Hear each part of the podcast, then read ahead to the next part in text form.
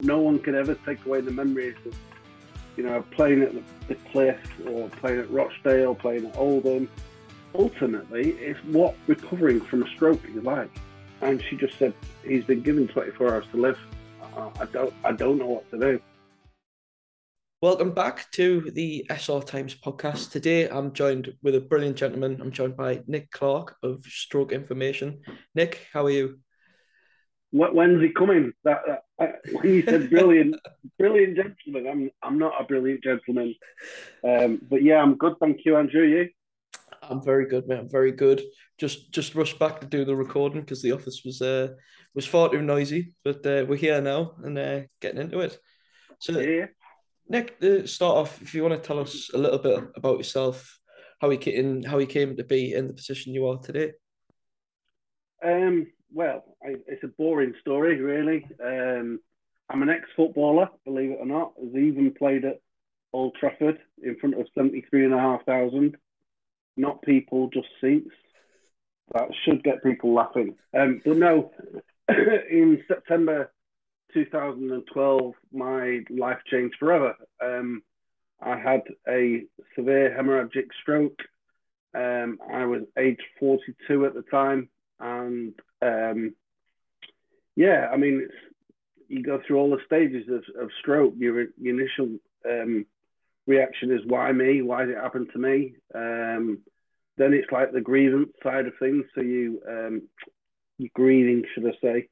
uh, and you, you sort of look at the things that you're not able to do anymore. Um, but one of the things that I wanted to do was I wanted to give back. I wanted to help people that find themselves where I was. Um, so that's why Stroke Information was born. A former colleague um, contacted me and said, I've put you some web space aside, blah, blah, blah. I was like, I haven't got a clue what to do. And he said, Oh, you'll be fine. Um, and he, he showed me the basics and effectively stroke information. The website was built and um, it went on from there. And then I I, uh, I got some sort of um, exposure and I found the need to actually make it something a little bit better. And we became a registered charity in 2016. And uh, what can I say? I love it. I absolutely adore what I do.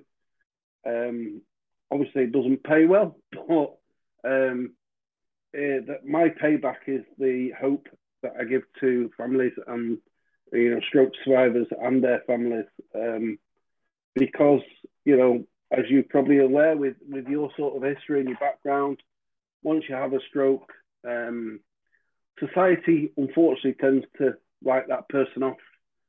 Um, and I'm I'm sort of saying, no, hang on a minute, that person's still the same person they have to do things a little bit differently. So you know, everyone deserves that chance. And yeah, again, shock people when I say this, but I wouldn't change a thing. So we'll go back, Nick. We'll go back to, to before the stroke happened. So what was what was life like before before your stroke? Uh, I lived to work. Basically, that was it. Work, work, work, work, work. I had mortgage to pay, bills to pay, two young children to bring up um, and really, really went into a stressful job. I was traveling uh, 140 miles a day, um, getting up at still o'clock with the sparrows and doing a full day's work and then traveling home when it was dark, spending little time with the kids.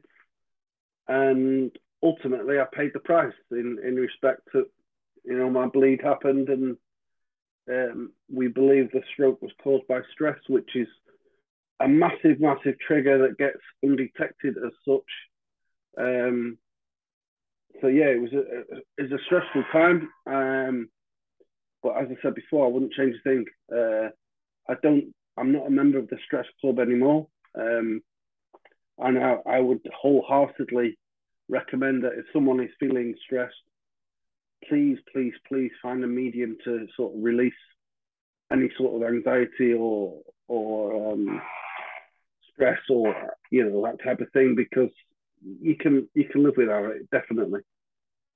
So Nick, the last time we spoke, we had a we had a good chat about the about the football and I know you've got a lot yeah. of love for uh, for Stockport County. What what was it like being able to play for them? Um, it was just surreal, really. I mean, I'm still associated with the club now. Um, I'm, believe it or not, I'm the disability liaison officer. Um, and effectively, although I'm not, as one would see from looking at me, you wouldn't think I'm disabled.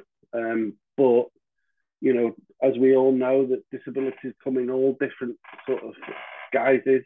Um, I, I, just love, love being part of the club um, and effectively being a bit of a voice for disabled fans as well, so that you know I, I can I can really see uh, the improvements with the, the new owner Mark Stott, um, what he's done for for the club and the community, and yeah, I just long may it continue. I just I just love it. But going back to playing for them and and wearing that shirt, it's it is true when you hear the big time footballers now talking about you know when you pull on that shirt, there's that that pr- immense pride that you're representing whoever you're playing for.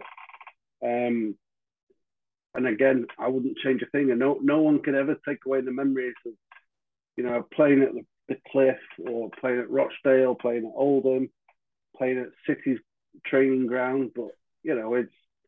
I mean, I, I like I say, I played at Old Trafford, and that was absolutely unbelievable. Um, I actually didn't enjoy it as much as playing um, when we played at Morecambe because the pitch was fantastic at Morecambe because of, of, obviously being close to the beach. Um, Old Trafford was a bit bit mixed of grass and um, synthetic, synthetic like 4G. Um, but yeah, I mean, again, no one can take those memories away, and yeah, love it, love the experience. Yeah, the problem with Old Trafford is as well, you've got to trek out of Manchester to get there as well. I mean. yeah, although although Stretford is sometimes part of Manchester and sometimes it isn't. So each to their own. so next stroke information. So after your stroke, you've you've set up the the charity. What was yeah. the main the main thing that made you you think that you know this is something I need to do? Um, well, I started volunteering first on the stroke ward at the local hospital, and I absolutely loved it. Um, just seeing people where I was, you know, six months prior, and trying to give them that encouragement and support to say, yeah, it's bad at the moment, but you will get there. And, and the thing to key message that I would get across to any stroke survivor is, you know, they may not be able to do something, but there's this important three letter word that goes at the end of that, and that's yet if you work hard at it and you've got the right determination and, and encouragement and support around you, you'll find a way. You know, as a stroke survivor, as stroke survivors in general do find a way. If they want to do something, they'll do it. I know you um, told us the story you told us last time about the guy that, that had kind of been written off, saying that he was he was mute, couldn't couldn't talk in the game of Hangman. I mean, that's an amazing story. I don't know if you want to tell it again now for the for the podcast. I mean, yeah, I mean, I don't get bored of telling the story, but it, it's it was just uh, you know, even the medical professionals sometimes get it wrong, um, and you know, as much as the pressure and the strain that the NHS is under, um, this was my case in point. Really, um, we're a simple game of hangman in the day room with a whiteboard and you know a marker pen, and literally just dashes. And we literally took it in turns with all the patients to think of a letter. Um, the subject was food, and we got round to this particular guy, and because of confidentiality, um, I'll call him David. I think his name, his real name was. We'll call him David, uh, just for, for for that purpose. And we got round to David, and um, I just, come on, David, you can do this. And he just laughed. You know, not not a heartfelt laugh. It was more of a giggle, like a snigger. And um, the occupational therapist at the time said, "Oh, don't worry about David." So I said, "What do you mean?" He said, "Well, David's in his late sixties, early seventies, and he's had a stroke and you know he's struggling with things at the moment. He, he's not going to talk again. And I got a little bit upset in the respect that this sort of it, it's common. People, you know, people understand the word plateau and, and promote the word plateau that once they've gone past six months, they won't improve. And yeah. Anyway, so wanting to stick the proverbial two fingers up at the OT, I um, I started playing devil's advocate and I started thinking, come on, David, you can do this. And David would just giggle. And I, I pressed on my forehead, and I have to do this now so you can see me. But I was pressing that hard. Come on, David, you can do it. As I was like sending him a telepathic message. I was pressing that hard. I nearly had a toilet accident myself. Um, but out of nowhere, David just looked at the board and he went, the subject was food, and there's certain letters fill, filled in. And he looked at it and he just went, lamb hot pot. And that was it. And was like, what? so it, I, I, I, honestly, I was nearly in tears um, because it was just so emotional that effectively, through unbeknown to me, I'd given David that chance to sort of express how he was feeling or, or even just to sort of also say and represent that I'd been where he he was, and it was just it was just magical, absolutely magical. And um, since starting the, the, charity, I've found it a, a, lot. It's common that people um, say that, that the patient has reached a plateau. Um, uh, we've just had another incident where in August of last year, um, this chap who was in the Midlands was basically given 24 hours to live. And we have a facility where we have a WhatsApp group and we allow people just to, pardon the pun, brainstorm, share advice, you know, tips, that kind of thing. And he, his wife was also a member of the group and still is. Um, and she just said, he's been given 24 hours to live. I, I don't I don't know what to do. And I'm like, well, come and join our group, and you know, we'll we'll try and help you. And um, she sent me some photos, and it was like really, really distressing. But you sort of given her that sort of um, hope and and um, support. And obviously, we've stayed in touch. Um, or of August this year, she sent me another picture of him having a meal in a local restaurant at the pub. And I'm like, look, you know, I I I can't claim that I've done anything, but I've informed you that with a little bit of hope and encouragement, support, blah blah blah, you can get there. And you know, for someone that was given 24 hours to live less than 12 months ago, to me, it's like, wow, this is this is amazing. Um, and you know, I've got current cases the same similar sort of thing where people of a certain age um, are written off because of their stroke, and it's not right. No one's no one's got that. No one should have that human right to sort of rule out anybody's opportunities uh, and uh, achievements. So, no, I, plateau. Don't believe in it. So you just do a lot of work, Nick. So why don't you tell us a bit about the, the team behind Stroke Information, what the work they do? And... Well, what, one of the things that I, I wanted to do, it touches on slightly the fact that effectively people are written off after a stroke, um, myself included. Um, but one, one of the things I thought was like, where I've spoken to other people that had strokes who had applied for positions within our national charity. And um, I, I know of a couple of cases where they've turned around for whatever reason and said that they weren't qualified enough. And I'm like, not qualified enough. You've been through it. How can you not be qualified enough? Anyway, you know, I, I, I don't I don't not like the Stroke Association. They're very, very good at what they do. Um, but I found there was a gap in the market in respect of if I can give that stroke survivor some bit of hope and encouragement, then why not get them back into work? And we we actually employ um, one stroke survivor at the moment. Um, he's someone I met on on Twitter um, about six years ago. Now he was having problems with his, his floor in his house with his local authority, and me being a bit like a pit bull, um, got hold of the the housing association and and races basically got involved and um, he informed me of the issue on the Friday and his floor for his living room was fixed on the Tuesday. And he'd spent six months trying to get it sorted and he was losing his losing his rag, losing his cool about it. And we we obviously through social media and everything else, with emails, etc., we stayed in touch.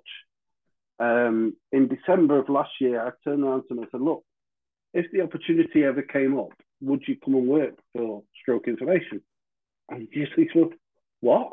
And I said, Well, you've been through it. You can, ex- you know, explain what the pitfalls are and, uh, you know, educate people and support people that are going through it in, in his neck of the woods. And he just turned around to me and said, I'd jump at that chance, Nick. He said, if you give me an opportunity like that, I would jump at it. So on, on January, I think it was the 4th January 2022, he started for stroke information. And I mean, yeah, money does help and it allows to pay his salary and what have you. But do you know what? If we get more money, which we've been promised another, we we actually got promised a 15 grand by this this chap who'd done his research down where he lived. Um, but it is it's not materialised as yet. Um, but we were promised it in February, and I'm still hopeful it'll come. And I said to the chap, if it does arrive, what I'm going to do is then offer another role to someone else that's had a stroke in another part of the country and build build the momentum there because no one no one can beat experience. I mean, all right, man's only 10 years experience and a lot of things have changed in the in the world, in the medical world, and we've had the influx of COVID and blah blah blah. And I'm led to believe that long COVID would has led to more strokes. So um, apparently, there's a study going on in the states at the moment, and uh, yeah, it's, it's just making making someone feel worthy and part of something again. And all right, if they're at a certain age where they can't work or don't want to work, um, it is that very much that situation where make them feel part of something, make them feel good about themselves, make them feel worthy. And do you know what? It's so magical. I mean, what we pay um, the employee at the moment, careful then not to name names, um, it's not a great deal of money, but it doesn't affect his benefits that he gets. And, you know, for the, the up to 15 hours a week that he works, it gives him a sense of, I'm actually doing something. I'm actually feeling, I'm, I'm proving my worth. And again, like I said before, it, it's just magical. That is magical. So, please, you know, if anybody uh, would like to support us, please donate to Stroke Information because that's what we do with the funds. I mean, we we we do um, work on all the benefit entitlements, blue badges, the usual stuff, uh, and a lot of sort of mandatory reconsiderations with um, the DWP and things like that. But ultimately, I want to get stroke survivors back into work or back into feeling something that they're part of. So we'll talk about Steady Eddie, your mascot. Well, yeah, he's a tortoise. I always get me tortoises and uh, turtles mixed, mixed, up. so the easiest way. why don't you, sorry. Why don't you tell us a bit about the inspiration behind behind Eddie? How? Uh, oh, uh, well, um, basically, we used to do drop-ins at a local gym, and um, the staff there were brilliant and really looked after us. And this one guy who was a um, swimming pool life attendant was called Edsel. Perhaps I shouldn't have said that out loud. I don't know, but he was called Edsel. So he was Peruvian, I think. Um, but he would he would come to us on the on the morning uh, of the Friday and say, "Hi guys, can I get you a drink?" And like this is like half nine, quarter to ten. It's like, yeah, please, we'll have tea, uh, no sugar, milk, blah blah blah. And he'd, he'd go. And then he'd be like, 40 minutes. He'd come back and say, Did you want sugar in that? Like, no, we're all right. We don't want, don't sugar. And then he'd go again. And then it'd be another 40 minutes. And he'd come back and say, The kettle's just boiled, hold me a minute. And then, you know, it'd be another half an hour. And it's like, Oh my word. How long is it taking to make a brew? Um, and because of that, I was then thinking that we were sort it needed to engage with children because children need to know about the impact of stroke and you know the mum's not or the dad's not going to be like that all the time. Um, and I thought well what we need there really to engage the, the kids is a mascot. And I went up to the, the receptionist at the gym and I said look I said, we need we need a mascot. I said because we want to engage kids and get them involved I said I want something like cute and lovable and cuddly and she went I know what about a frog I was, what? A frog? And I said, our colours are like green and black, and, and I like, a frog? Mm, not really friendly, is it? Um, and then I thought, green animals, what green animals? What? Ah, a tortoise. And then it just clicked. Aesop's fable, the tortoise and the hare. It's all about you taking your time, you'll get there in the end. And effectively that's what a tortoise does, isn't it? Yeah. So ultimately, it's what recovering from a stroke is like. You work hard at it, you take your time, set yourself goals, and you get there in the end. So Steady Eddie was born. Um, yeah, he's well.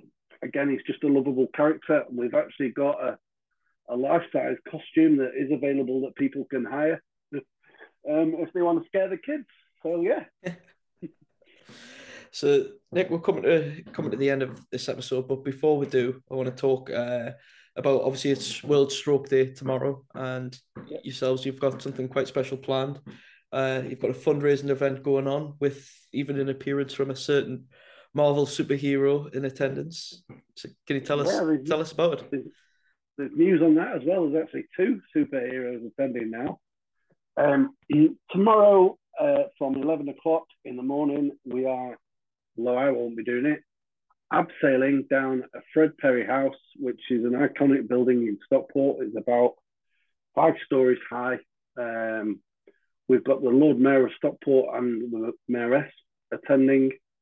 We've got a little bit of a press release on the BBC in the morning, which I've only just found out about. Um, and then we will have um, Spider Man and Wonder Woman abseiling down at uh, between one and two. Um, so it's another thing to get the kids involved and let them see. I mean, it really will be something else seeing Spider Man coming down the building. So, um, yeah, it should be good. Uh, we do have a, a, Just Giving link, which is literally um, World Stroke Day. If you just find out, it, look for it. We are actually asking people to sponsor people to, to abseil. Um, it's fifty pound per abseil, but you should be able to get through that through through donations, um, and therefore, personally, people won't be out of pocket themselves that are doing it. Um, but because it is World Stroke Day and because it's so big, I've actually opened it up to other local charities uh, as well at half that price, so it's twenty five quid, and, and they can promote their own charity that you know whether it's it's stroke related or or not. Um, and that that's happening over Saturday and Sunday. So, yeah, watch out, and hopefully uh, nobody will cut the rope or something, whatever it is. Well, Nick, thank you very much for your time this afternoon, and I hope the fundraising event all goes to plan. No one uh, has any ropes cut and falls off buildings, um, but I'm suppose there'll there'll be more than good enough safety measures in, in, in place to make sure that doesn't happen. Yeah, and, and, and we got Stockport County getting involved as well. They're doing some things on social media and um, they're going to promote it. And, and, and ironically, Stockport County are actually at home tomorrow afternoon playing Sutton United in, in League Two. So hopefully we should get a bit of a bit of interest. Um, and that that really is what it's all about. It's not about the money. It's about the awareness. I mean, when you look at how many strokes happen each year globally, you know, 17 million global strokes happen in, in the world. It's just horrendous. Um, unfortunately, we're not in Singapore at the moment. Uh, we didn't get invited, where the World Stroke Organization is, but um, it is it is all about awareness. That's what counts. That's a brilliant message to finish on, I think, there, Nick. So hopefully oh. we can we can catch up after after the fundraiser, hear all about it in a in another episode, and I'll I'll look forward yeah. to it. You know, we're meant to be having lots of photographs being taken, and we've even got a drone coming.